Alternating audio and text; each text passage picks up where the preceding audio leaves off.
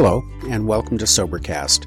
We provide AA speaker meetings and workshops in a podcast format.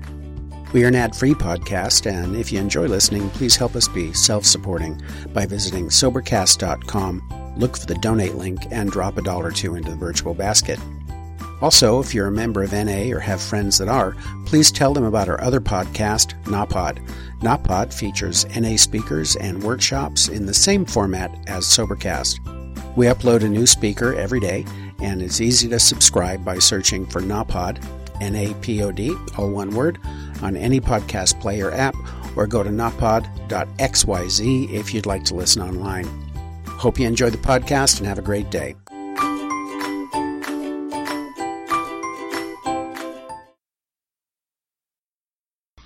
I'm a grateful drunk and my name is James. Yes. AKA Big Black J. it is because of the grace of God, good sponsorship, people like yourself. I haven't found it necessary to drink, drug, or use any minor orthochemical chemical since June 11th of 1994. And for a person like me, that's a serious miracle. My little schmill uh, is simply what you heard. Without direction, a person like me is like an unguided missile. Something's going to blow up.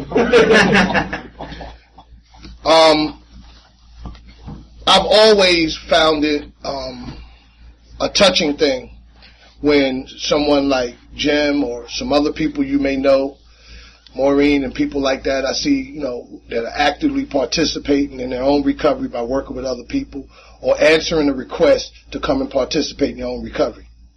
So to let you know what I did was I went to work all day. I came home, I took a shower, I cleaned up myself, I got in my car paid for my own gas just to come to a place to tell you that it's a miracle if you're an alcoholic who is not drinking.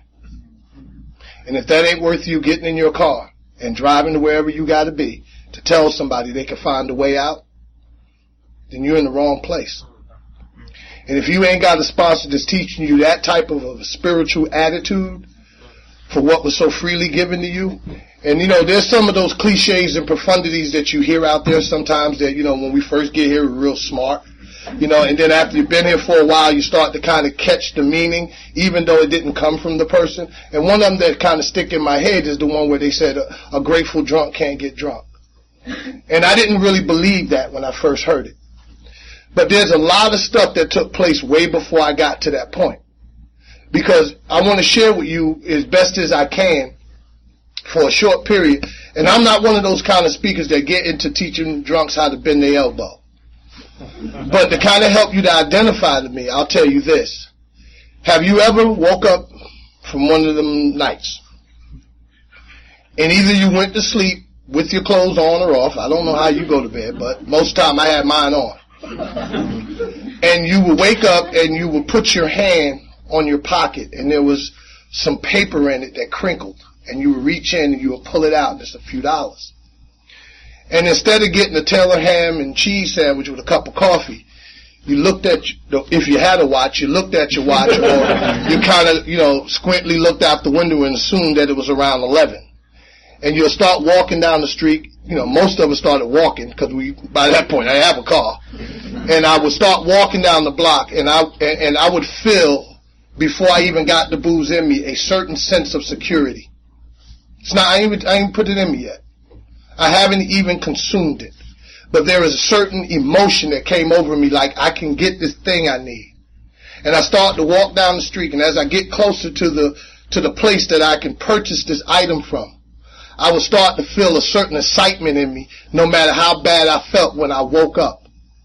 As I get to the liquor store, if it's summertime, I would open up the door and it was in the cool air condition would hit my face and it'd be like walking inside of a cathedral. I could literally hear the alcohol bottles, oh, and, and, and, and, you and you and you looking around and, and you and you putting these nickel dimes and quarters together because because you know you can't afford the the one up there is the one I want, but I I, I grabbed the plastic one and, and, and, and, and as I'm online, I, I, I begin to salivate. And the cap and that wonderful American seal has not even been cracked yet. And I, my mouth is watering. And I'm anticipating. And I go up and I pay the man. And I grab hold to the neck of that bottle so tight that if God himself tried to pry it from my hand, it'd be the fight of his life. and I get outside and I want to, as soon as I walk out of the door, I really want to consume it at that moment. But you know how, you know, that don't look good. So I try to find a little hole, a little corner, a little something I can stand in and, and I'm trembling and I, I just, I, I just got to get something in me now and, and, and I ain't even put it in me yet and all this is going on. And I would take a swig and it would go down and it would hit my belly and it was almost like an emotional boom. And the next immediate expression that came out of me was, now I don't know about y'all. If you didn't get that one, then keep coming. Have you ever went to sleep and woke up in the dead of night? Forehead sweaty, hands a little clammy, reach under the bed feeling around for it. Take a hit, and the next expression that comes out is, and you fall back on the pillow. For years and years, that was the idea for me. Based on what er, what line of the progression I was on, or whatever wherever I was, at this point, once I had crossed that line of being what they so-called call an alcoholic at this point, because I'm not one of those people that's going to tell you when I was nine years old and I took my first drink that I knew I was an alcoholic. All I simply did was follow an example which was set for me by somebody who I saw consuming the elixir. My grandfather loved me to death. He sit at the threshold of his door down south in a little chair, and on next to the chair was one of those little wooden lamp stands that he took an old tin cup and he cut it in half and he put a cigar in it. And he came home and he he was a fun-loving guy, but he came in a little, little moody, and he went inside and he came back out with this clear mayonnaise-looking jar and a cigar, and he lit it.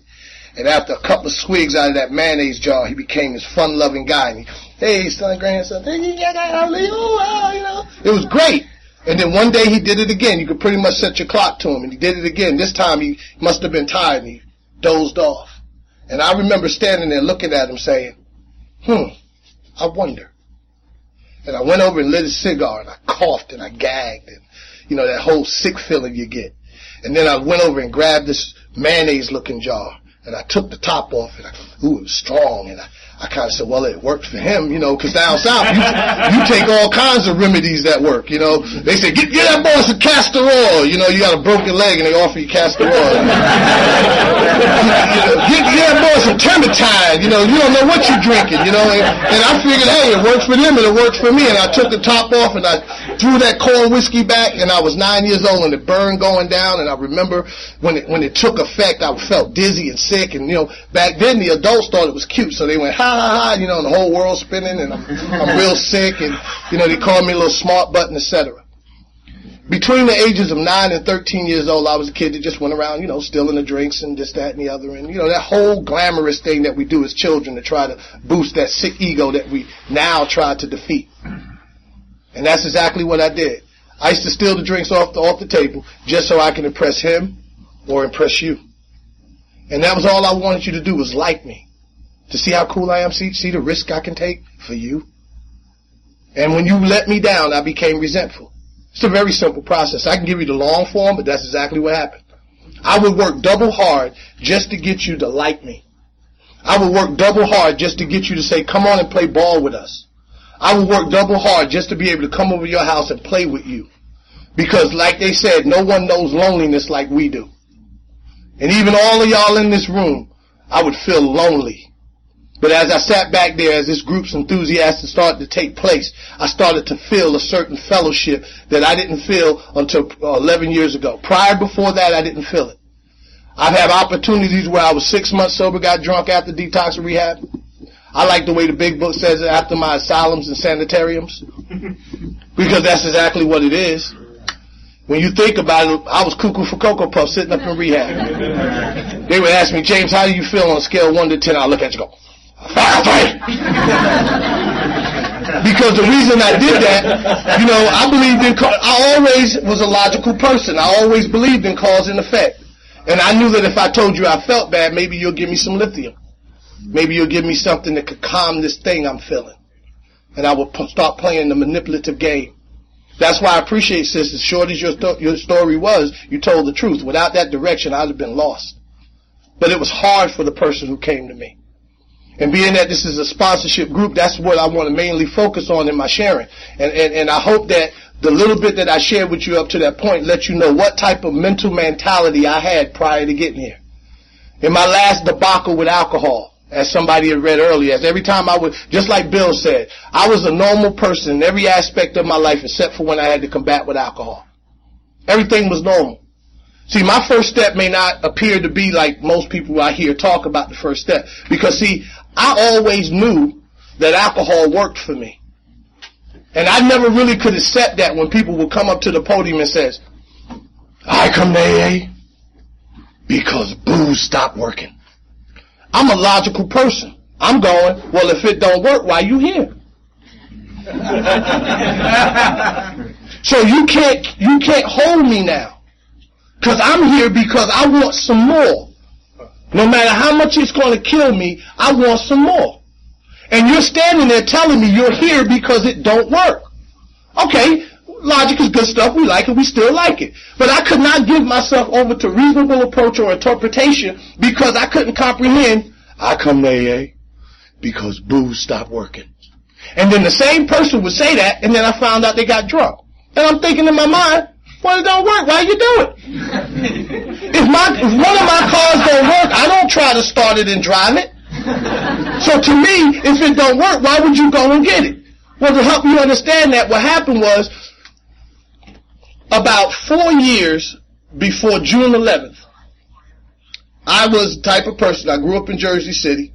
I don't have to get into the ghetto story of the poor black man in the white man's world. I, I don't need to get into all of that. And most of y'all who know me see Jim or Maureen afterwards, they'll tell you how sick I was. They probably tell you I'm sick now, but that's okay. You know, um, the, the the thing I'm saying is is that I could get into that story, but all it's going to lead you up to is what you what you what you're going to already know.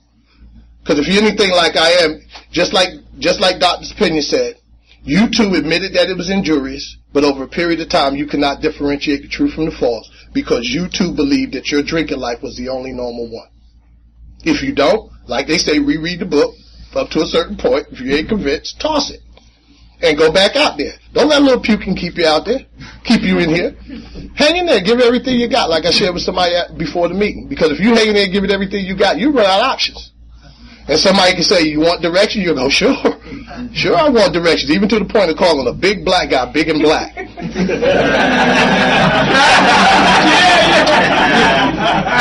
huh? I'll see you after the meeting.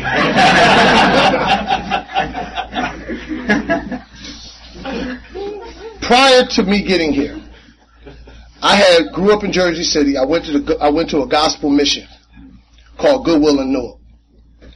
I had my first spiritual awakening. It didn't happen in here.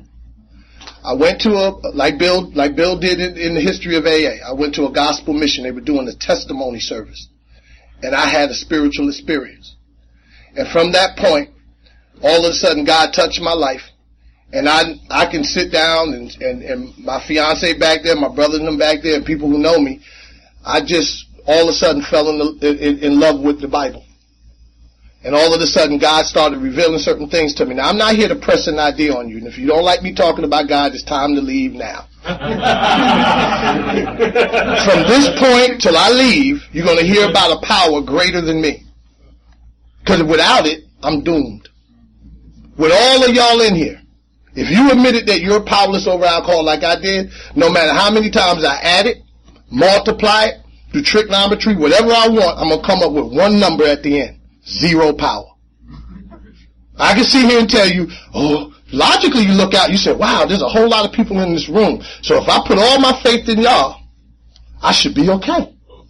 The truth of the matter is, my family run is about as deep as this. And I'm blood. And they ain't have no influence on me whatsoever. But what did have influence is the truth. And the truth was, is that I went to this gospel mission, I had an experience. I was there about nine months, and the insanity alcohol happened again, just like it says in the book. My, my, my reasonable thinking was on one side, and my insane thinking was on the other side, and they ran parallel, and my insane thinking went out again. So this time I'm heartbroken. I did somebody wrong and I, I couldn't go back to the gospel mission. I left my clothing, everything, and I tried to walk from Newark to Morristown. I ended up in Mountainside. The, the, guy picked me up off the highway, let me stay the night inside the cell. The next morning I woke up. the next morning I woke up, and, and you know what? Know something? It didn't bother me to take the night in jail. It never bothered me. Jail never frightened me. Jail still don't frighten me. If it wasn't for sponsorship, and I remember John Stern telling me, stay on this side of the table. Well, you would say something indirectly to me in the meeting, and I was ready to come over the table. And all everybody in there thought they were helping me, you know. You know, you know what your problem is? and, and, I'm sitting there tweaking, like I just finished smoking crack, you know, and, and John looking at me like, oh, sit down, shut up, you know, because I want to come across, I literally want to come across the table because I'm thinking what you're saying to me is is personal. You, to me, anytime you looked at me funny in my old community, I had a certain feeling of distrust or something bad was coming. When I was in jail, they used to say, we used to have this little saying, you, you shooting me a prison, man? Huh? You, you shoot me a prison? You know, you looking at me funny, man? A look based on my super ego would cause you to be in, in, in, nothing between us but air and opportunity. Let me put it like that. and I, I, didn't understand for years. I couldn't understand why that kept coming up in me like that. Even even in my clean and crazy period, I would have that. And at times, even now, if I didn't have this process or sponsorship, I would probably not know that I was beha- behaving badly. A good friend of mine I heard share once said something very wonderful. Yeah, I know, I'm barefoot. And Barefoot said something at a podium one day that shook my foundation. He said, imagine coming into a speaker meeting like this and I'm standing here with a bloody butcher knife, drenched in blood. And I looked out at you and said, yep, I just slaughtered my whole family and I ain't drink today and I'm a winner. and when he said that, I, I knew people that were like that and I remember times when I was like that, where I was behaving badly and sitting in your meeting thinking that I was sober. Well, I was sober, but I wasn't insane, you know, um, as far as dryness is concerned. So what happened along this way is that now I ended up in the Market Street Mission. It was almost like I had a second chance. I stayed in the Market Street Mission for over a year. And in there I had the counselors telling me about neuropeptides and neurotransmitters, dopamines, cognitive thinking. There was a counselor named Mr. Solomon, an Indian guy, used to come up to me and go, James! Yes, Mr. Solomon? you are rooted very, very deeply in a strong state of denial. I had no idea what he was talking about. But he, every time he would see me behave badly, he would do his hands like this. And I, I, I, used to, I used to be angry to the point of tears in my eyes. And they used to go, oh, you know, that's how Mr. Solomon is. But I didn't get it then. So after that, I was in there a year. Naturally, I met somebody. She wasn't in the rooms. She was a girl in the front row, church. And I thought, you know what? She's pregnant, and I think it's only right that I'm tired of having children out of wedlock, so I married her. Three years later, a mask came off. Terrified me to death. Now, here's the part that got me in trouble. At this point, I'm three and a half years total abstinence from alcohol or any mind-altering chemical. Most people appear sober at that point. I will come in your meeting, you go around the room, I'm, I'm an alcoholic, my name is, I'm a, I'm a drunk, my name is, come around to me, my name is James, I'm washing the blood of Jesus and delivered. Believed it then and believe it now. The only difference is I got a practical program of action. And it is my higher choice of higher power, my choice of a design that works for me when, when all other things fail too. When I look at your humanity and don't catch the 12th suggested step as is outlined in, in, in chapter 7, when I don't, when I don't get that, I can always fall back to that stuff that mama and granddaddy used to say. Do unto others you would have them do unto you. Would I want you to show up for me if I'm in need? Yep. I sure would, no matter how bad I treated you. Why can't you do this for me? So I, you know, I needed that stuff too. But what happened was I was a limo driver. You're gonna like this one. I'm a limo driver. I'm tall. I'm black and my name was James. I'm charming as hell. I got paid. Hello, Mr. Johnson. Your paper's in the back. Oh, I did put a light bulb in the lamp. You should be able to read your papers early in the morning driving to the airport. He gave me big tips. Now, here's the kicker. I get paid one week. I got about $1,800 in my pocket. I'm three and a half years bone dry, sober so-called. I'm calling down 287. I ain't touched nothing in three and a half years. I look up at the sign that said 80 West, 80 East. I didn't even have to tell y'all where I went, did I? So I am in the right room, Jim. And as I started traveling down 80 East, I'm talking out loud to myself as I'm talking to you guys. James, you're about to throw it all away. What are you doing? You're living better now than you ever lived in your entire life. You have a nice little garden apartment. You got a clean home. You got food to eat. You got a couple of raggedy cars sit out in the driveway. You can come and go. You're almost respected by the by people in your community and your neighbors. What are you doing? I get down there by Parsippany. I'm still talking. I get down by Clifton. I'm pleading with me. I get down by Lodi. I'm sweating. I don't want to do it. I hit the upper level. Well, I can swear to this day, when I pulled up to that toll, that lady could see my lips moving. I just handed her the money as if it was just like yesterday.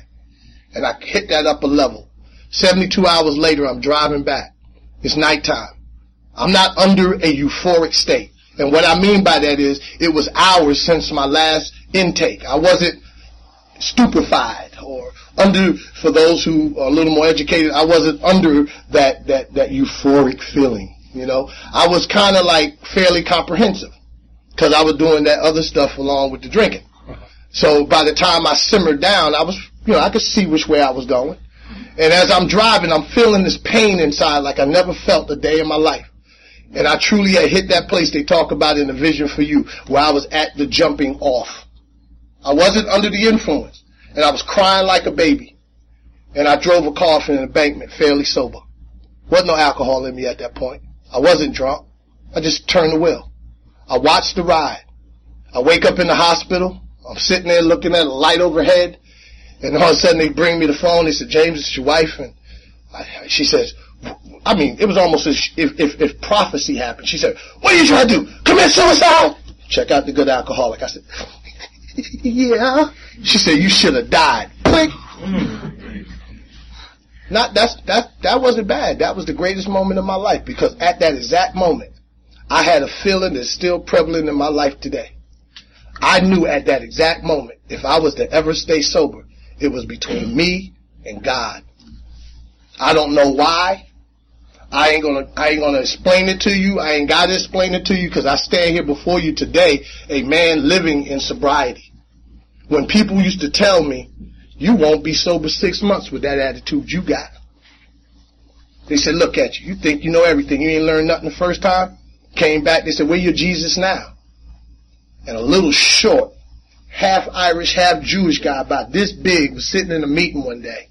And he raised his hand to share and they said, oh, oh, here we go, here we go. Big book according to John Stern. And I waited to see how he would respond. And he took this blue book in his hand and he held it up. And he said, for those who had the comment, when you write a book that saved millions of people like me, and he dropped it and hit the table, he said, then I'll read it and I'll quote it. Until then, this one will do me just fine. And I went, you know, like, yeah, you know, that's the kind of guy I want to sponsor me. Because I want to straighten people out. So I go up to John after the meeting. I go, John, you be my sponsor? He went, no. it was like, oh, you know, like somebody, you know, you see them the, the laughing when he hit him in the face with the pie, that stun moment, like, no. and the reason that it, it, it shocked me is because most of y'all heard this. Never say no to anybody in AA. and he told me no. I found something out a little later on. But that didn't stop me.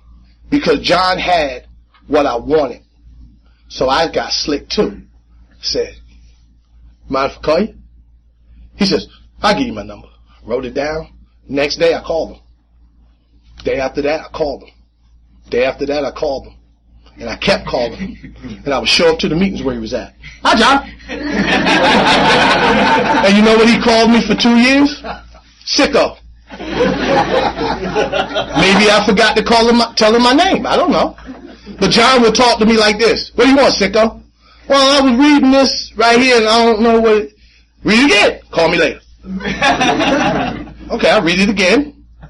I still don't know what it means. Get a dictionary. Click. Seriously. It may sound cruel, but that's how he did me. And what it did to me, it, it, created something in me that I had neglected throughout childhood, throughout school, everything. I neglected to do anything for myself. And John started immediately getting me out of that pitiful, incomprehensible demoralization. For those who have difficulty with that, the Big Book says most good ideas are simple, so I'll simplify for you. It means I simply couldn't understand the damn truth. No matter how you revealed it. We know it's true. It was pitiful that you could tell me the truth and I couldn't even comprehend it. It's simple. The word incomprehensible means I couldn't comprehend, I couldn't understand, I couldn't grasp. Demoralize, to disregard what? Moral, M-O-R-A-L, Greek word meaning truth. I discarded this truth. As soon as you told it to me, I went, not me. For you girls, y'all go, whatever. You know.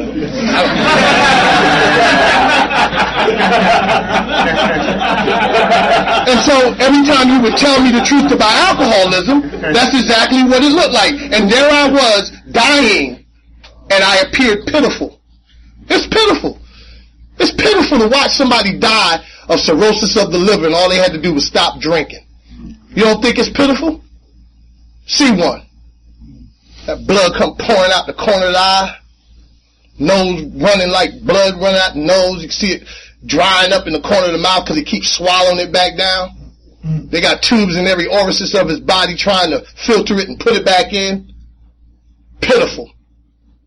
we sit here and I don't like I don't like Jim.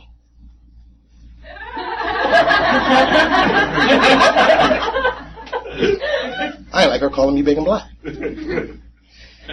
And I want to drink. But I ain't like what Maureen said. I don't like the fact they asked me to wear a tie. I don't like this. I don't like that. And I'm dying. So what happened? I simply needed to get involved in the steps. John was good. John said, all right, here it is. It's outlined for you simple. He told me the doctor's opinion, Bill's story, Deadly Solution, and more about alcoholism was my first step reading. He said, when you finish that, then we'll talk about it. Now, you notice he ain't say he was my sponsor yet. Because see, John had two pigeons at the time I came into his life. One was a guy out of, out of, out of, um, Greystone. Me and him was the same sober time. He might have been a couple of weeks before me. And now he was, he was clinically known to be insane. But we were like Bobbsey twins for John. Both of us were cuckoo. Me, I put on the front. He just showed it was true, you know? Um, and John was trying to help us both, and he was giving us both information to read and to study. And, and I was somewhat defiant, but I kept at it.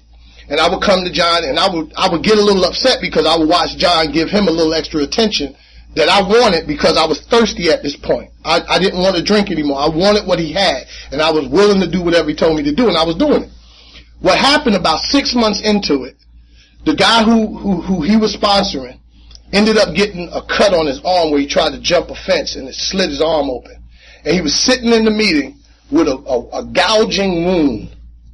And John kept asking him and pleading with him. We tried to get him in the car to take him to the hospital, but he wouldn't go. A couple of weeks later, he was dead six months sober. And John looked at me, and I looked at John, and, and I knew John wanted to say the only difference between you and him is you wanted it more. And I don't know if it was his, his mental illness that drove him to that point, because you know we got some MDs in, in AA, you know, don't don't take your stuff. You know, we got all kinds of different stuff, and some people do abuse that stuff, and they should be corrected. But this guy was clinically sick. And I don't know if that drove him or not. But the point is, that's none of my business. The point is, it's real hard for me to be honest with you to tell you that was none of my business. And I would have took that emotional moment and would have fell out in the middle of the meeting sharing about how my co-sponsor died and y'all find me at the liquor store. It had nothing to do with him. The stuff I was feeling had nothing to do with him. And the funny thing that John did during that time period, he didn't allow me to use it. He got me back to work. Sicko. We got in the doctor's opinion. I was studying the doctor's opinion. I got down to that part where he says, drink for effect. After years of being told don't drink and go to meetings, I told him I never drank for the effect. I like the taste.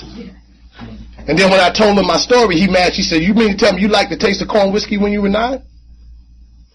How do you get honest about that? I didn't know what liquor t- should taste like at nine.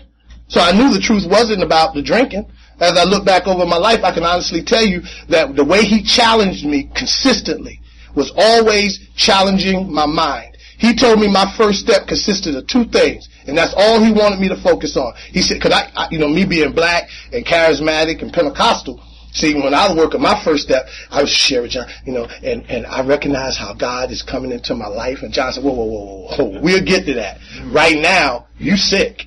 and, and, and, you need to understand what your problem is. Because for years, don't forget. Now I've been coming around eight. For those who don't know, I was at this point. I've been coming around AA since 1980. I was a chronic relapser for 14 years at this point. I thought I knew how to get sober and to stay sober. So I was defiant in a lot of things that John was trying to share with me. And I didn't get it. So what happened was he told me to focus on the physical and the mental throughout the whole first step. So he showed, for me, the message that worked for me is you read the 12 and 12 for those who read the commentary. What, he, what, he, what like in the synopsis, it talks about different ways people get here. Who can admit complete defeat? Why must every AA hit bottom? The one that worked for me was the mental obsession along with the craving. That worked for me. It, it, it, it answered things for me. Like I used to always wonder, like when I was in my late teens and early twenties, why is it that every time I would go get a double of bourbon, I got drunk? And John, as he began to explain the phenomenon of craving, as it's outlined in the doctor's opinion for me, then I started going, oh, yeah.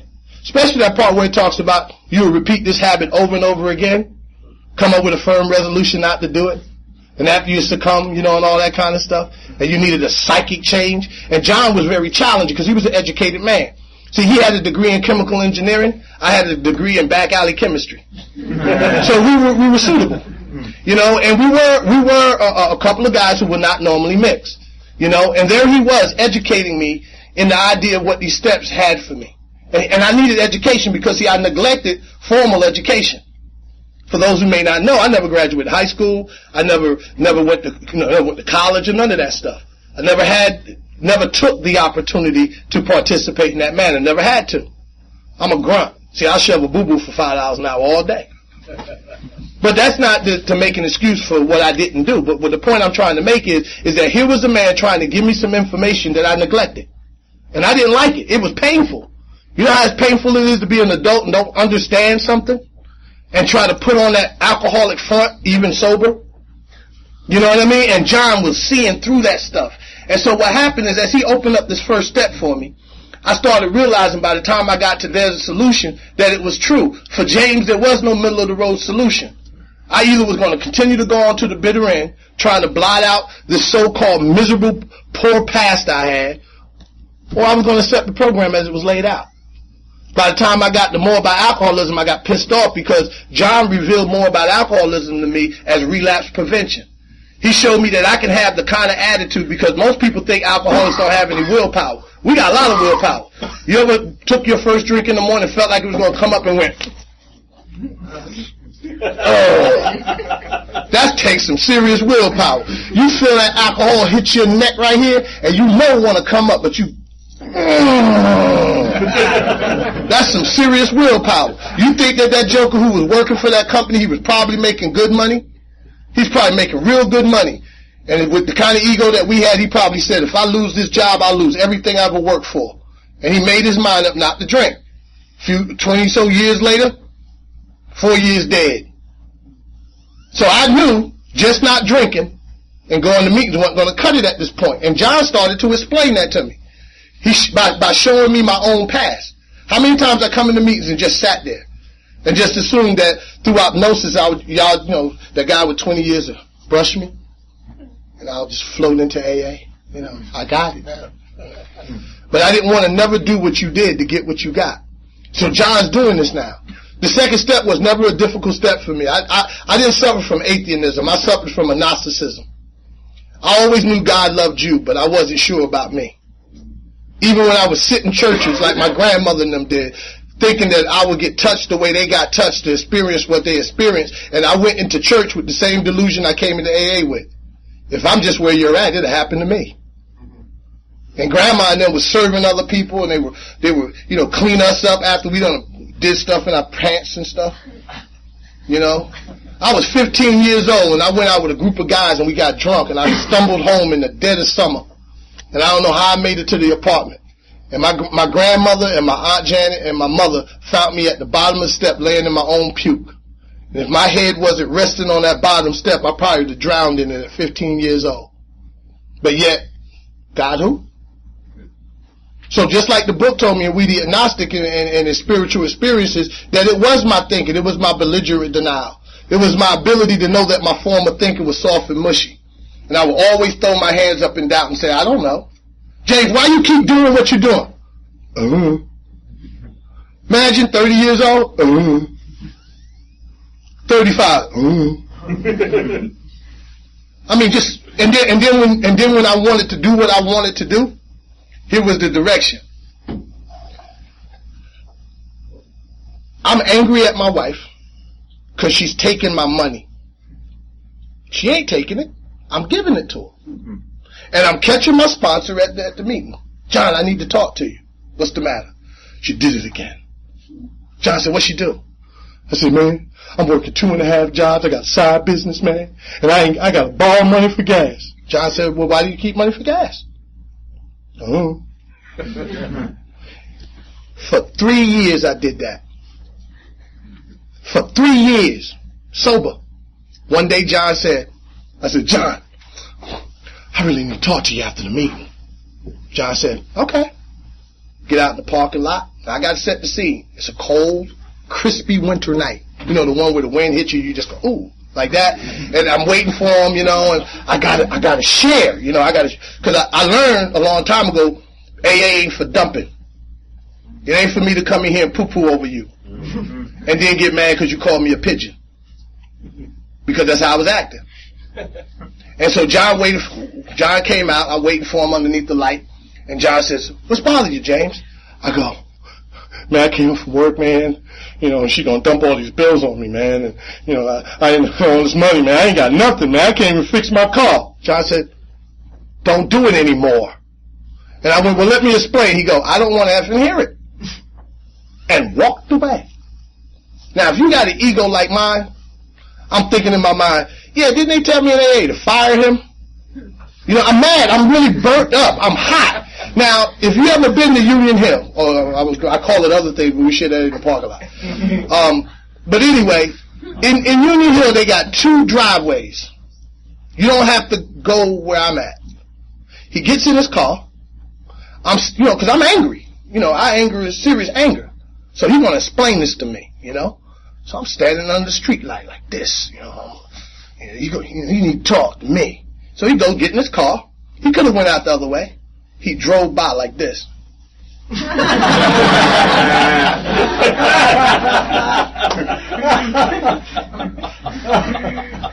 the girls would say, oh, I was hot. Hot. I'm talking, I ain't calling him no more. Forgive him. Da da da da da. But when I went home that night, I worked all week. Two jobs and a half. What detailing cars. Detail work is hard. And I made extra money so I could pay for my car and, and take care of my family because I was trying to be responsible. but I'm buying respect from my own wife instead of earning it. And I didn't know that then. And she said, well, here it is. And I paid it, paid it, paid it, paid it. Got to a certain point, I said, fold. She said, well, what about this? I said, what about it? She cursed me out. I went to the meeting. A little lighter. I'm scared because I don't know if she's going to let me in. I'm telling y'all the truth. And the reason that that fear was so dominant is because, see, if y'all anything like I am, remember saying, I promise I'll be home on Friday, right after work, honey. And go stop at the bar Saturday night, about two or three in the morning. Cause you misplaced your keys. And she go, who is it? Me. And it was that kind of fear to tell her no. And then I go to the meeting and I'm feeling a little lighter. And I knew what I had to face when I got back home, but I knew that I'd done the best I could, not what you demanded. Because I would do, remember what I told you in the beginning? I would do anything to get you to like me. Drunk or sober. And I figured because I had a little incident in my life, not little, I had an incident where I had relapsed in my, in my, in my relationship with her and she was making me pay for it. Just like it says in the family afterwards. She felt like she had a mortgage. And anytime she didn't feel like she needed to do something, she put it on me. And I needed a sponsor. I needed a sober man to teach me how to be a man. And when I came in that meeting that night, I sat down and John said, how you feel?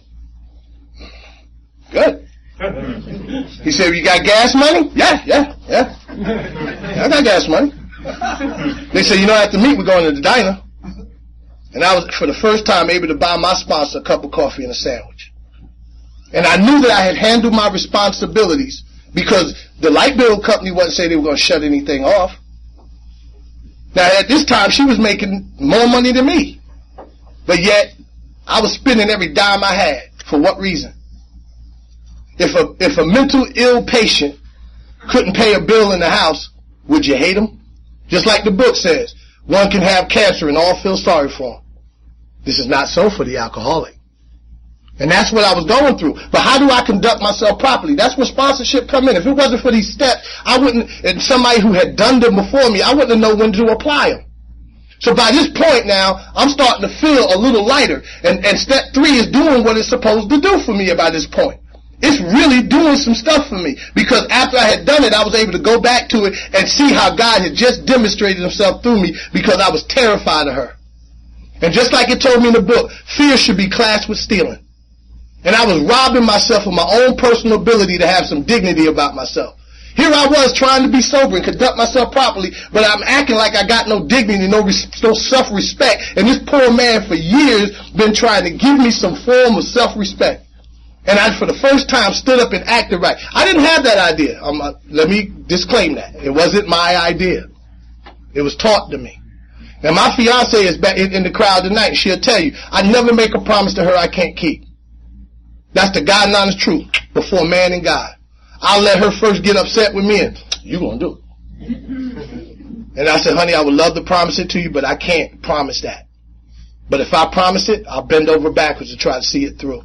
Now, I'm not saying that because she's in the room. I say that because, like it says in the book, I need God to bear witness for me, and the only witness that I have that's one of His is her. I'm sorry, that was kind of mushy. but I love her. And for the first time in life, my sponsor taught me love. I watched my sponsor's divorced wife stand in the meeting sober the same time as him, put her arm around him after years of divorce and says, if it wasn't for this man, I wouldn't be standing here tonight. And I want to tell you I love you and thank you. And I'm sitting there going, but I wanted that.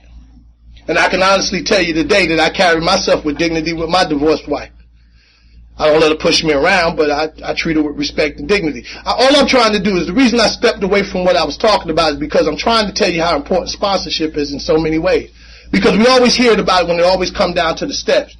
But I could not have experienced that if this man had never experienced that. If he never knew what it was to be one of God's babies and walk through life on life's terms by using the principles as they're laid out, and, and I wouldn't have never had that. I stand here today telling you I'm no longer you know, running around with the kind of anger that I felt. And the other night I was in a meeting and some wise guy was talking about, you know, how his big book people, you know, always quoting the book and this, that, and the other. But the only reason I quote the book is because I didn't have that truth. The, the truth was in the first 164 pages. It was never mine. So the only truth that I really know to share with you is the truth that I read. And I can almost guarantee you, if you have a sponsor that got the experience of the 12 steps and they introduce you to them and walk you through those steps, it's up to you how fast you want to do them. I had a guy tell me, why you rushing through the steps so fast? You ain't got to take that long.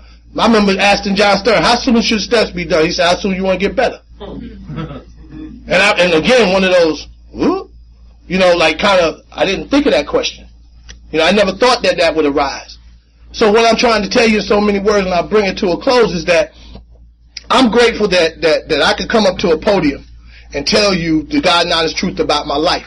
There was a time where I would have to stand here and, and in my own mind figure what would you be thinking of me as I'm talking.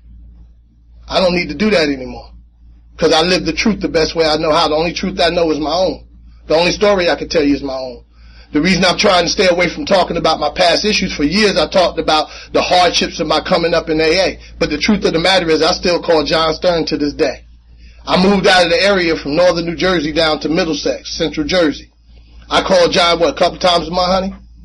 He's going to always be my sponsor. If John was drunk or sober, he'll still be my Ebby. That man carried a message to me with a beaming look in his eye that I will never forget to this day. And if he was standing here next to me, you would see two people that, that would not normally mix. You would look at him and say, what the heck he doing with him? And you'll wonder why I'm listening to him. But the truth of the matter is, is that I don't know why God chose that man as the one that had the message for me. So if you have chosen a sponsor, you have to ask yourself a question. Why? If you had the answers on how to stay sober, you wouldn't have never asked that guy to help you. So why get in the middle of it and then all of a sudden, because like they said, that some of these we balked, you know, why wait to the balking point to say, well, I'm not sure if I want Jim to sponsor me now because Jim says stand up straight and walk like you one of God's babies. I tell you the God honest truth that for me today, I can say I'm living one part of the book I know I live truthfully. And that's the part where it says, as God's children, we stand on our feet and we crawl before no one.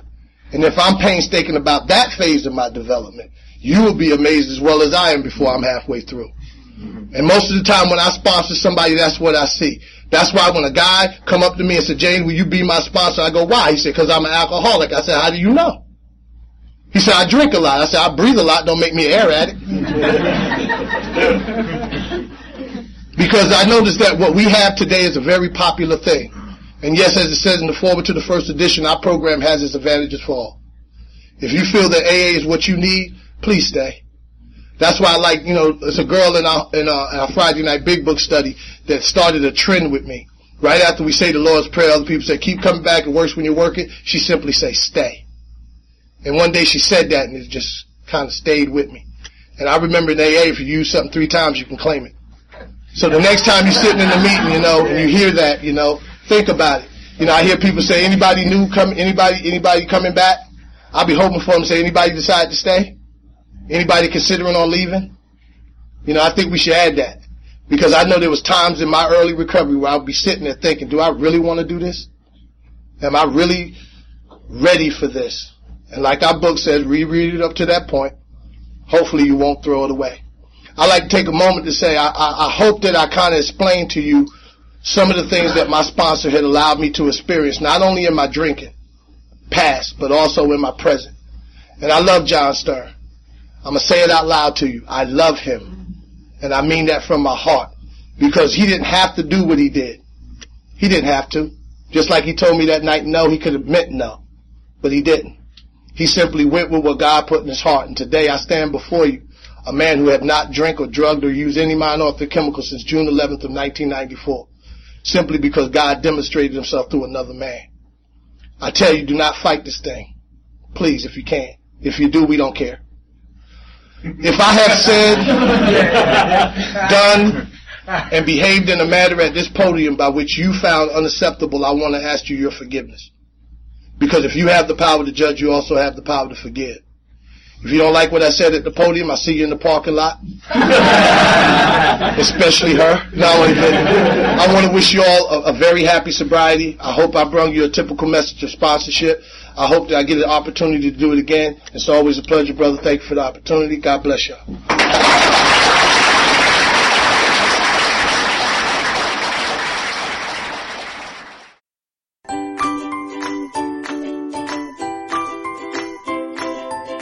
Thanks for listening. I hope you enjoyed the podcast. Sobercast is ad free, and we'd like your help in order to keep it that way.